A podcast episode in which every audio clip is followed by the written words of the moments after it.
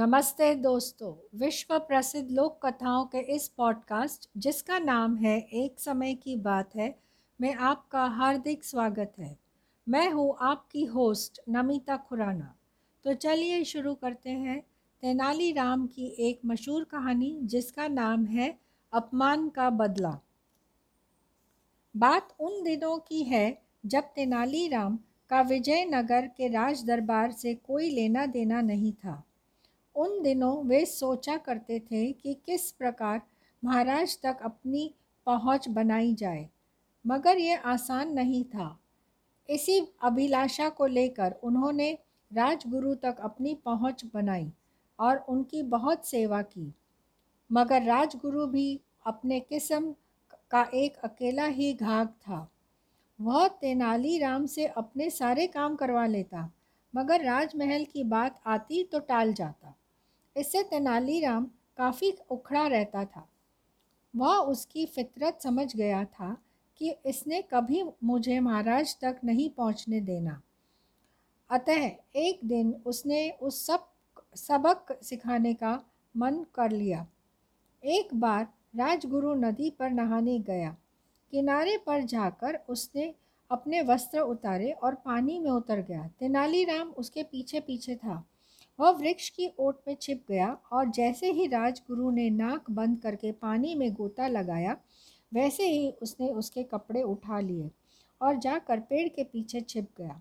कुछ देर बाद जब राजगुरु नहाकर किनारे की ओर बढ़ा तो अपने कपड़े वहाँ ना पाकर ठिटक गया। अरे, ये कौन है? वह चिल्लाया। मेरे वस्त्र किसने उठाए हैं? ओह, रामलिंग, मैंने तुम्हें देख लिया है। वह वृक्ष के पीछे हो। अरे भाई मज़ाक छोड़ो और मेरे वस्त्र दो। देखो मैं तुम्हें महाराज तक अवश्य पहुंचाऊँगा। तेनालीराम का असली नाम रामलिंग ही था। बाद में अपनी नैनीहाल तेनाली में होने के कारण वह तेनालीराम कहलाए, क्योंकि बचपन से लेकर जवानी तक का उनका समय अपनी नैनीहाल में ही बीता था। तुम झूठे हो राजगुरु आज तक तुमने मुझे झूठ, झूठा दिलासा देते ही रहे हो। वह बाहर आ गया। इस बार मैं आप पक्का वादा करता हूँ। वादा करो कि तुम मुझे कंधे पर बैठा कर इसी समय राजमहल लेकर चलोगे। कंधे पर बैठा कर राजगुरु क्रोधित हो उठा।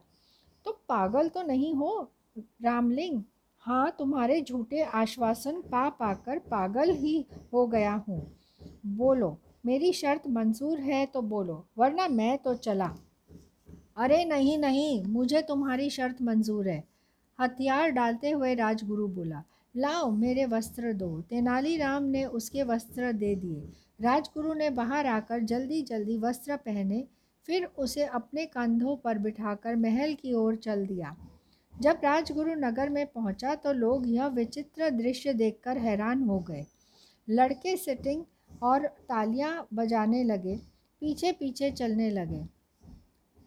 चारों ओर शोर मच गया। राजगुरु का जुलूस देखो, राजगुरु का जुलूस।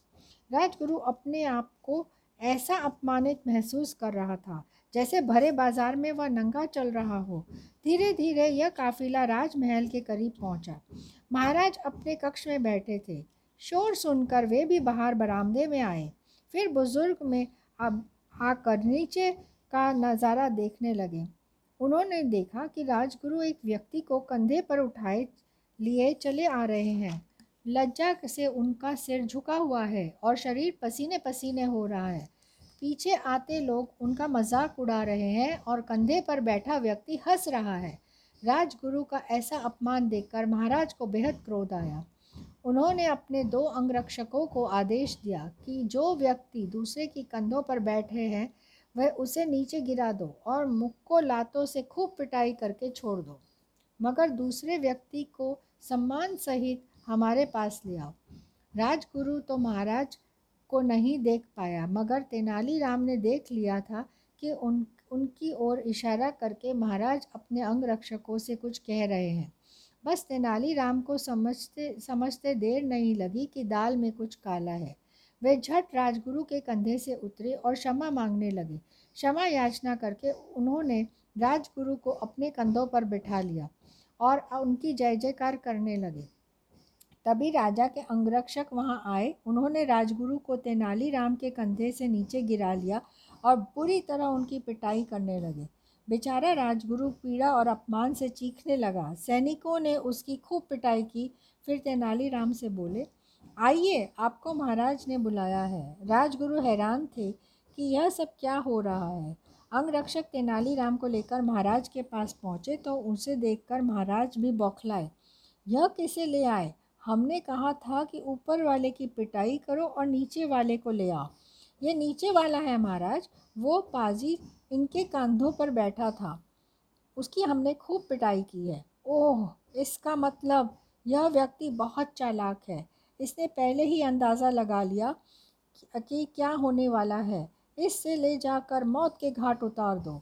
इसने राजगुरु का अपमान किया है। क्रोधावेग में महाराज बोले, जा रहे थे। और हाँ इसके खून से सनी तलवार सरदार को दिखा देना। उस समय तक वहाँ कुछ दरबारी भी आ गए। वे ऊपर से तो गंभीर थे, लेकिन मन ही मन बहुत खुश थे कि इस युवक ने राजगुरु की अच्छी दुर्गति की है। जब सैनिक तेनालीराम को लेकर चले तो कुछ दरबारी खामोशी से उसके पीछे हो लिए।